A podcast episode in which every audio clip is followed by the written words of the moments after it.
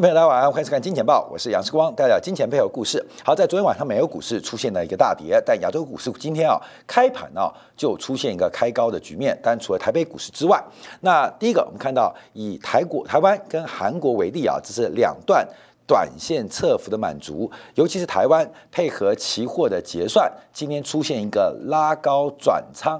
那它转什么？转空单的一个发展，所以短线的侧幅满足，这个反弹，呃，应该不会超过三天。但这个反弹之后，这个台北股市，包括韩国股市，甚至亚洲股市啊，目前在颈线失守，而且均线排列开始出现了一个中长空的发展当中，观众要特别做留意。所以，我们今天要来关注一下，昨天美国股市到底跌什么？跌的就是美国七月份的零售销售数据。我们在过去几个月不断的有提醒，我们注意到零售销售出现了过度消费的发展。那今天呢，我们就要解读这个数据，配合美国的收入来看它的消费到底。过度消费或过度下单在哪边？那另外我们结论呢会要讲到万红的吴敏球，最近啊这个外资啊以及美系外资调降了全球的记忆体的这个价格的景气产业啊产业的景气，那也引发了相关个股大跌，所以我们看到很多积极关心市值管理的老板都跳出来讲话。那这个万红的吴敏球啊，基本上是一个相当恶质的经理人。相当恶质的企业家，永远看多，从来不看空。后面我举个例子哈，两千年网络泡沫，假如当时你在两千年网络泡沫最高点买到台积电，你在网络泡沫你够傻，你够笨，你买台积电最高点，报到现在为止啊，大概赚了十五倍啊，台积电啊，你买万红，你是最高点，你够笨，够傻，你报到现在。还原全值配合股息，你现在还赔七十趴，好吗？你懂意思了吗？什么样公司啊？基本上积极做市值管理，我们做观察。我要跟大家分享一个故事啊，先分享故事啊。呃，事关有个非常好的朋友啊，在二零一五年闹翻啊，这位呃好朋友也是好同学，现在是台湾面板的董事长。面板公司的董事长，呃，当年啊，我们在二零一五年啊，这个面板股出现一波多头啊，出现多头。那我们班上上课，在台大上课的时候啊，好多人就关心啊，面板产业很棒，很棒，很棒，很棒啊，就时光看衰。那他就跳出来讲话了，因为他当时是台湾最大面板厂的，应该算是技术长啊，技术长，他就说面板产业这个未来前景是非常好的。那我就跟他讲说，为什么不好？然后直接用一句话堵了他。我说这位同学啊，这个同学这名字取的就是有钱人的同学啊，现在是台湾最大面板公司的董事长。我说你懂面板，但你不懂股票，你更不懂你背后老板就请你当老板，请你当这个技术长或请你当董事长，他背后的想法。呃，这个后来啊，当然面板股在二零一五年的这个我们讨论完之后，不到半年股价就崩盘了啊，股价就崩盘了。那当然它的价值很高啊，价值很高。观众朋友，我很多东西啊都不想讲明白。那。这位同学啊，这位朋友当然就不是同学，也不是朋友，闹翻了嘛。后来继续高升，继续高升，为什么？因为有些 CEO 基本上就是把背后股东这个操盘手来擦脂抹粉的。吴敏球懂不懂？呃，这个呃记忆体当然懂啊，他懂产业吗？观众朋友，不见得，哎，不见得。我看过太多公司啊，我跟大家报告，之前台湾最大的。一个钢筋的贸易商啊，在几年前呢，呃，这个工商建会的啊，这个也是高官啊，请世光吃饭啊，在这个海峡会吃饭。那我不认识他，但因为透过一个人力银行的这个负责人邀约啊，就陪他一起吃饭啊，吃饭干嘛？反正不是上市公司就可以吃饭啊。他问我说为什么？他问我世光你怎么看钢筋下半年度的看法？我说董事长啊。你是台湾最大的钢筋贸易商，你怎么会问我嘞？应该是我问你。他说：“世光，我很会做钢筋生意，可是对于未来的景气看不懂。我们今天要讲零售销售，为什么这样讲？为什么金钱豹可以屹立十多年不摇？而且我们的这个台湾呢，呃，在 Google 啊，现在特别辅导。为什么？因为我们的这个订阅户在华人市场创造了一个营业收入的奇迹啊！不客气来讲，我们在 YT 当中啊，可能。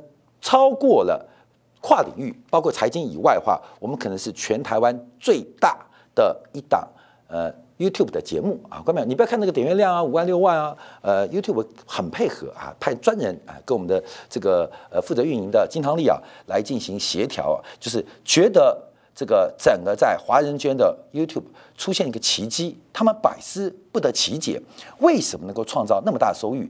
为什么金钱豹的粘性跟整个收看的社群会来到一个非常不可理解的一个呃地步？就是不看电视、不看节目、不看 YT 的人都因为金钱豹打开了 YT 啊！刚刚观众朋友，我们要从零售销售来讲起。好，我们先把零售销售数据讲完啊，我们再分析啊，到底这个零售数据坏在哪？而坏之后，我们再回来批判望红的无敏球。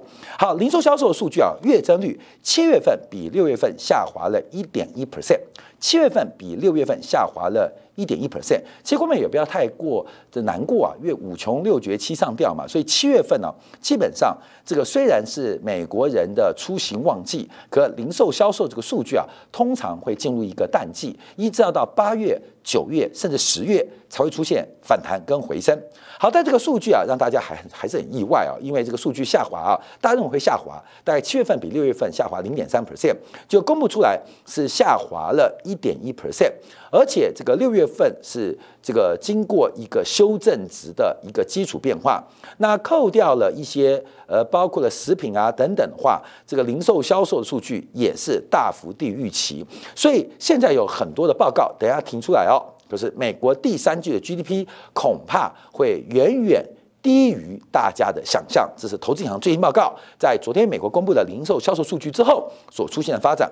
好，零售销售在这在这边呢，关表就各个项目啊，包括年增率，相对于去月去去年七月，大家都出现两位数的增长，可是月增率啊出现了一个转折，在这个七月份，美国零售销售的泡沫似乎结束了，所以这个数据关表细项我们就不多提了，我们直接讲到重点。好，这张图啊。其实，在一个月之前、两个月之前，我们就为大家做过一个关注，就是把美国零售销售的绝对金额来拉出来观察，美国零售销售的绝对金额拉出来做一个分析。好，各位有这个雷，美国零售销售，因为美国零售销销售啊，在美国消费的一个主力，那美国消费在美国 GDP 的这个大头。所以我们可以从零售销售来观察美国经济的活力。好，这是个从长期的线呃成长线性形态过来的。这张图是从二零一五年到现在最新的。那纵轴指的是绝对金额，呃，单位就是四千五百亿美金、五千亿美金、五千五百亿美金到六千亿美金。好，看没有？这是有一张呃这个趋势图啊。因为它的消费啊，美国人的消费它在增长。这个增长啊，因为它是一个所得的函数啊，这个所得的增长会导致消费的增加，这必然的嘛。就是不管是一次性所得还是经常性所得，所得的增加必然会反映在消费啊，消费的结果。所以这个数据很大，所以理论上我们可以画出一条均值。会画出一个趋势线，好看没有？试光试图画一下，应该就是这条线，看到没有？就啊，画过来，看没有？就这条线，这条线其实有一定的成长性哦，就是它的增速，我们已经把它加快了，所以你看我这个斜率啊，基本上有缓步变陡的这个味道，就是它斜率其实长期做观察，美国的零售销售会增长，它会有个自然增长的斜率。好，我们看一下这过去的经验啊，二零一八年。美国零售销售每月的平均金额，每月的平均额，二零一八年哦，在这边啊，购买在这边啊，购买这边，呃，看一下是四千九百九十一亿美金。二零一九年，美国的零售销售平均每个月是五千一百五十亿美五五十五千一百五十五亿美金。你可以看得出来，但平均每年啊是百分之三到百分之四的增长。这个百分之三、百分之四增长很重很重要哦，它跟 GDP 的联动关系不高，跟美国的工资增速。高度正相关啊，这是很简单的嘛，这常识嘛。你会消费，一定是有所得嘛，所以所得消费一定是从所得来的啊。消费函数一定是所得为主要的自变数，而消费作为一个因变数。二零二零年新冠疫情影响，所以增速放缓，平均每个月消费是五千一百七十亿美金。所以我们看啊，其过去每年的零售销售大概的维持低，大概二点八，高大概不会超过百分之四的增长，是一个。大象啊，大象缓步增长，但不可能暴冲，也不至于大幅滑落。在二零一九年、二零二零年、二零二零年，因为受到新冠疫情影响啊，所以这个增速啊出现了拖累，出现了停滞。而这个拖累跟停滞，在今年上半年出现了报复性消费，来到了六千零七十二亿美金。二零二一年平均每个月是来到六千零七十二亿美金。好，后面我们看到它有个均值啊，这边会有个凹洞，这边有个凹洞，那理论上会在后面补齐，后面补齐。这已经假设了这个非买不可哦。有些有有，特别是服务业的消费，譬如说出去观光旅游，一年出去两次，因为新冠疫情爆发之后，你可能这今年的两次就取消，那明年变四次。当然不可能嘛，因为你的时间跟预算有限嘛。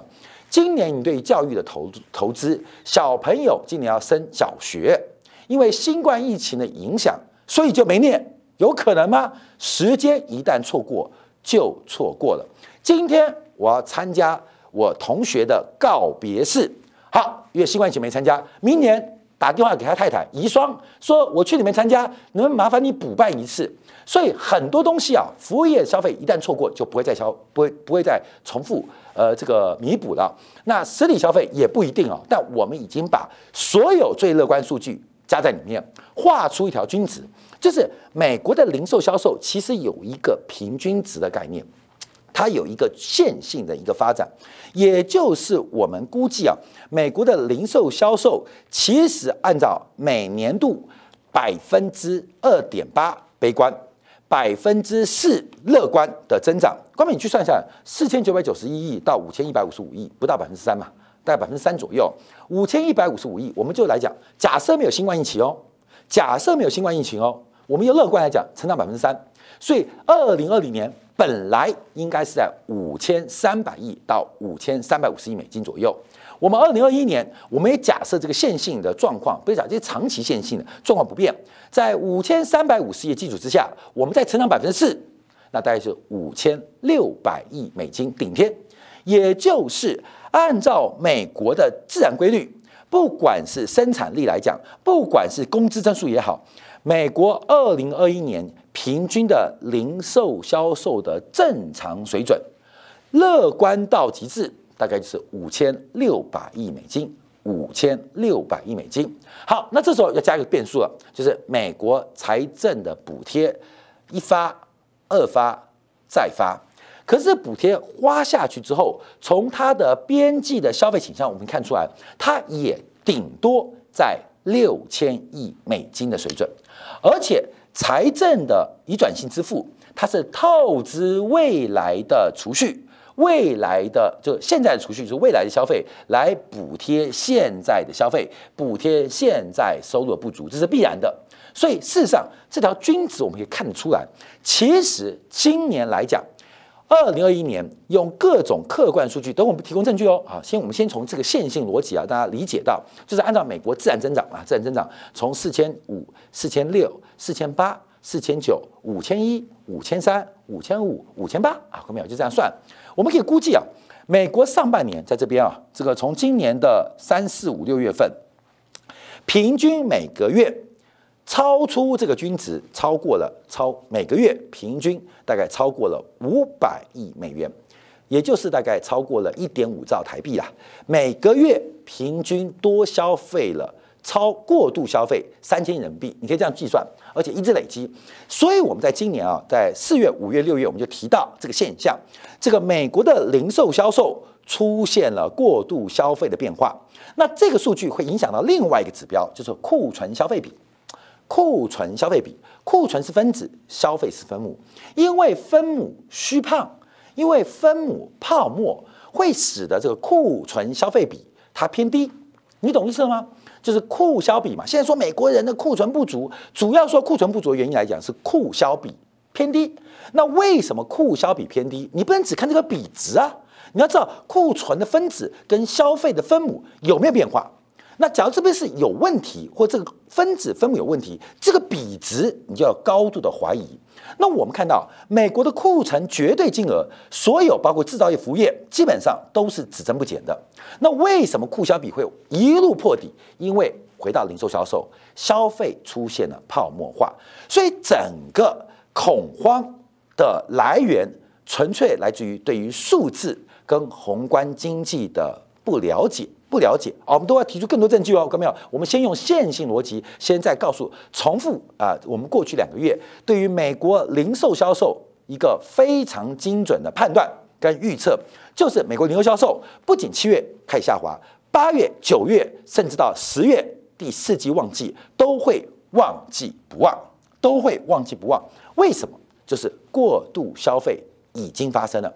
观众们，我们看一下啊，而，在我们身边来讲，这个新冠疫情爆发，社区隔离待在家里，你是不是买了很多平常不会买的东西摆在家里面啊？最简单的像健身用品嘛，对不对？很多人买健身用品嘛，很多不会做的事情会来做了，譬如想上课学插花。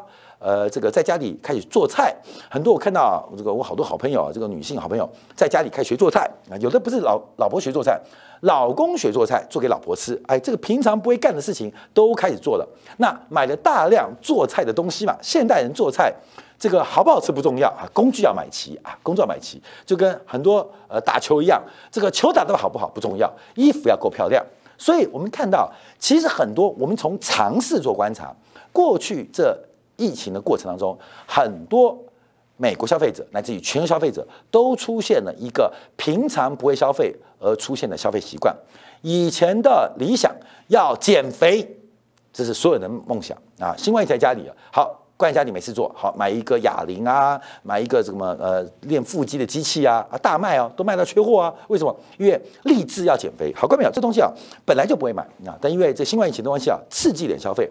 所以回到这本质，美国的零售销售，我们从三月、四月、五月、六月、七月来讲，平均每个月至少额外或脱离均值，每个月多消费了四百亿美金，而这四百亿美金不断的在累积，它透支的是未来的消费的预算。好，各位朋友，我们现在第一个这个关系哦，我们要去找第二个指标跟观察。好，这个是我们之前做的这个。八月九号所做的一个报告，讲的是美国平均的每小时薪资，还有美国平奖平均呃这个每周的工作时数啊，做观察。关键这个数字可以算得出来哦。美国平均薪资三十点五四美元，平均薪资哦，每小时三十块美金。美国人平均每小时赚三十块美金，那就是台币一千块台币哦，真的不错。每小时大概可以赚到两百多块，大概两百多块人民币啊，每小时平均啊，全平均啊，不管有钱不有钱，平均下来。平均的工时每周是三十四点八小时，也就是每天平均工作七小时，这是个平均值。美国劳动参与率现在目前在六十几 percent，大概美国有一点八亿人口的上班的一个状况。观众朋友，我提供了三个数字，你自己乘起来：每小时工资再乘以每月的工时，再乘以美国的总人口，算出来之后，美国人的收入，这是比较粗略啊，粗略啊，这个截至七月份为止是八千四百六十五亿美金。八千四百六十五美美元，关键这个数字啊会有点误差，但也差也不差太远了。就是美国人的收入是八千四百六十五亿美金，刚刚的零售销售是六千一百七十七亿美金。美国人的收入八千四百六十五亿美金，消费是六千一百七十七亿美金。关键中间什么关系？中间的比值是百分之七十二点九，也就是美国人全美国人每赚一百块钱会花掉七十二点九元。每赚一百块钱会花掉七十二点九元，就是消费消费掉零售销售跟美国人的总收入之间的关系。好，这个七十二点九 percent 我写在这边啊，过没有？为什么叫异常？因为你往前推，跳过二零二零年，我去追了二零一九、二零一八、二零一七、二零一六，美国人的消费取向每赚一百块，长期维持在六十四到六七 percent，就是美国人这是。哎，关明友，这这是他的边际消费主席消费倾向哦，呃，就是消费倾向不消费就叫除以倾向，这是所以边呃消费倾向加除以倾向会等于一，总和为等于一，所以美国人赚一百块钱，长期来讲会花六四块到六七块，长期长期长期，所以大概是六四 percent 到六七 percent。以二零一九年为例，二零一八年为例是六六点三 percent，二零一九年为例是六十五点八 percent，可是到今年到今年。来到了百分之七十二点九 percent，什么事情让美国人变了？各位朋友，这是一个全美国人的消费倾向哦。一百块的收入，美国人长期会花掉三分之二，六四块到六七块啊，但不等，有时候缺景气高峰，低到六四 percent，高到六七 percent，就这边摆荡摆荡摆荡。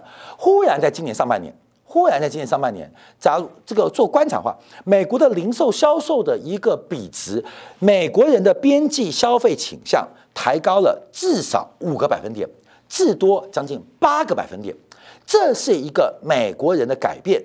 所以新冠疫情对美国人来讲，并不是一个肺炎的传染病，而是个精神病。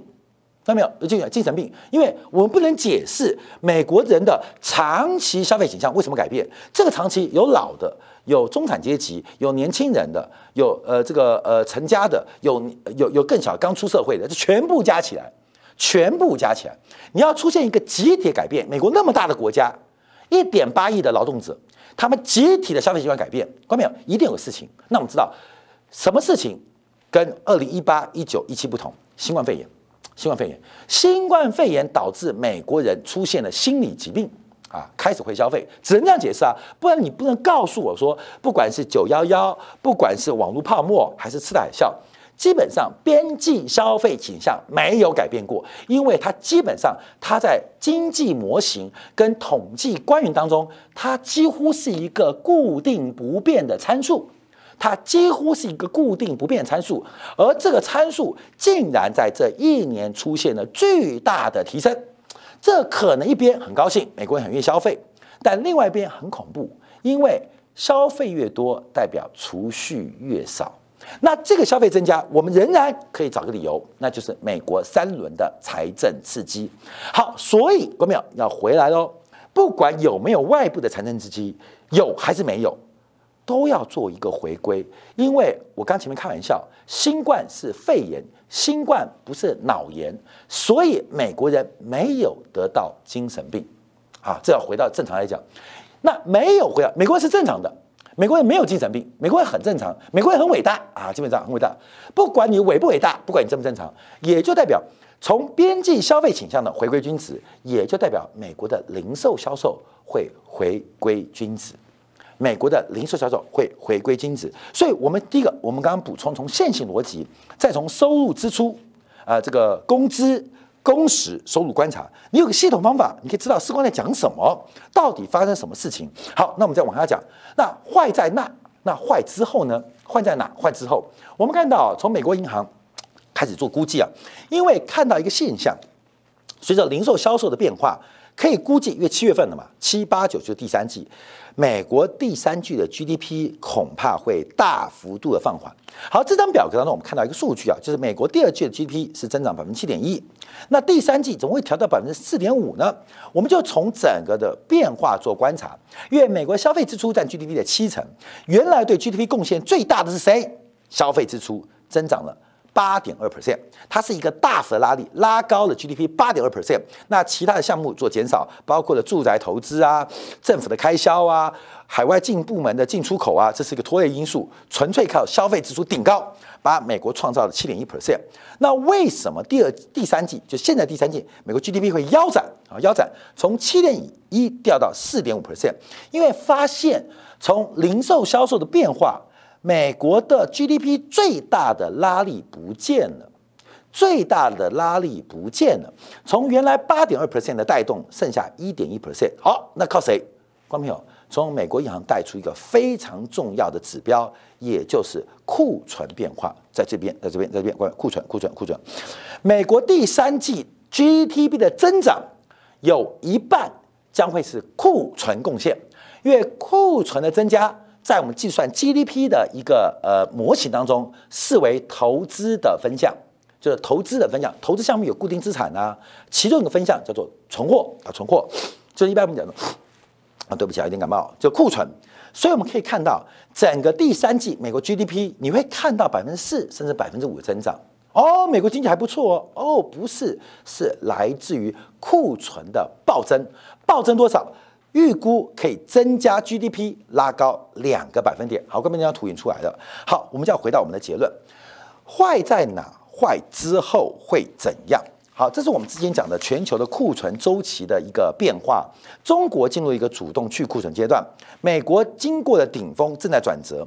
那这个公布的零售销售，还有目前美国银行所做的报告，也证明一点：目前。美国正在转折，从原来的主动去库存，正在进入被动呃主动加库存到被动加库存的阶段。从原来的主动加库存，正在进入一个被动加库存的阶段。所以，关面我们一直讲这东西啊，就是我们把很多经济模型简化，对大家的投资、对大家对于金融的需求会更直观，所以我们做了一个库存周期。我特别提到需求弹性比较小，供弹性比较大。那为什么红线是供弹性，那蓝线是需求弹需求的曲线？因为供给弹性跟需求弹性它本来就不一样，在资讯不对称的前提之下，供给弹性，生产厂商本身就会快于或优于消费者得到的资讯，所以会出现这个图啊，我们这个图就是供给弹性比较有弹性，那上下来回穿越需求弹性，而这个供给的数量跟需求的数量会形成了去库存、加库存、去库存、加库存。再从主动跟被动形成了我们这个四宫格，它会分别从主动加库存、被动加库存到主动去库存到被动去库存，形成了一个景气的周期循环。那我们这个表又又讲一遍，啰嗦了。好，但我们重点的观察是我们一直预测美国的经济现在正在过了顶峰，在这个位阶，欧洲在这边，而中国应该在这边啊，在这边。好，观众朋友，这个代表什么意思？这个你的股票投资。或是证券商品投资就会高度有关啊，高度有关。为什么中国股市那么弱？除了信贷脉冲之外啊，这是我们之前预估的，就是我们之前对于中国股市比较保守原因，也是因为库存周期开始往下，所以。加上了包括 CPI 跟 PPI 的开口，对于厂商的盈余现金流是不利的，所以可以判断出一个大致的方向。那这大方向可能不能落实到产业板块或落实到个股，可对于整个大市场可以看得非常精准，可以看得非常精准。好，那问题我们看到，那美国股市在干嘛？关美国，没有股市第一个不断的信贷脉冲。那个信贷脉冲没有啊，商业银行的功能杠杆率或杠杆加杠杆意愿很低，可政府透过了货币杠杆跟财政杠杆不断的顶高，所以第一个商品市场的库存周期不断往上，第二个是金融资本金融周期也不断往上，形成了一个共振牛市的发展。好，这个共振牛市，我们最近过花了三个礼拜讲金融资本跟产业资本的矛盾跟斗争啊，等一下我们在今天两部分会再做一个补充说明啊，所以我们现在可以观察。美国零售下手下滑，观众要注意哦。昨天美国公布一个数据，叫做工业生产，美国的工厂还在全力加工，美国的工厂还在全力加工，可是需求已经转向了。观众友，这个图啊，我们来来来，我们看吧把这个图来来。观众友，这个转折点啊，生产厂商它会爆冲，可是当需求一旦转向的时候，我跟你讲哦，这种退货的速度速度。或裁员的速度会超出你的想象。外资为什么看衰记忆体？那点名了很多半导体股票，点名美光，美光不敢啰嗦；点名三星，三星不敢靠腰。只有台湾的几个老板紧张了，啊，紧张了。为什么？市值管理的需求。那为什么市值管理它背后多大的压力？所以我讲的吴吴敏球，吴敏球你就不要讲，你不要啰嗦，拿了政府那么多补贴，投资人假如在高点买到你，这是人生最大的悲剧，就是认识你望红吴敏球。为什么我们这样讲？因为过没有？因为很多人不认识吴敏球，过没有？一波接着一波，韭菜跟着韭菜，现在当冲又呃呃呃降降税延续嘛，不是葱就是韭菜，不然就是蒜。人生为什么过得那么悲惨？永远成为主力大户公司派的盘中孙的调味料，你连主菜都不是，你知道吗？所以我们看到，我们讲这边，我们等一下就就补充一些时间关系啊。从工业生产到美国零售销售，我们看到美国周期的变化。那这个周期变化可以衍生，第一个我们可以看到，啊啊，对，还补充一个数据，哎，对不起，忘了，Home Depot，呃，这个 Home Depot，呃，这个美国家得宝。这个美国最大零售商股价很飙啊，为什么昨天大跌？啊，他公布的销售数字不太好啊，垮掉了，所以股票昨天这个大跌啊，股票大跌啊，就是后面美国零售商也在拉警报，美国零售商都在拉警报，后面都在拉警报，拉什么警报？就是消费感觉回温了，可库存的增速是非常惊人哦，库存竟然是非常惊人哦。库存是非常惊人啊！那最近你看航运股今天涨停啊，当然这个两段挺有满足，就一百二啊，长荣一百二啊，这个万海在两百多有满足。各位你要去注意哦，七月底到八月中，你要特别观察全球航运的远期合约跌到歪掉，跌到歪掉，这代表什么意思？不是讲航运股啊，后面航运股它跌到歪掉还是赚很大很赚，跌到什么？代表整个库存周期。正在出现一个大幅的逆转，谁会定 booking 远期的合约，订十二月的船，订明年一月船。现在十二月、一月到明年上半年，虽然还是很满，可是已经开始要抛售手上的航运的远期合约，这关键要到特别思考跟掌握。好，因为时间关系，我们休息一下，回来在经典部分我们要观察，因为从整个库存周期，我们会带到几个变化。第一个包括了美元指数，第二个包括了黄金，还有包括了全球金融市场，包括国债会有什么样变化影响？休息一下，在经典部分为大家做进一步的说明跟分析。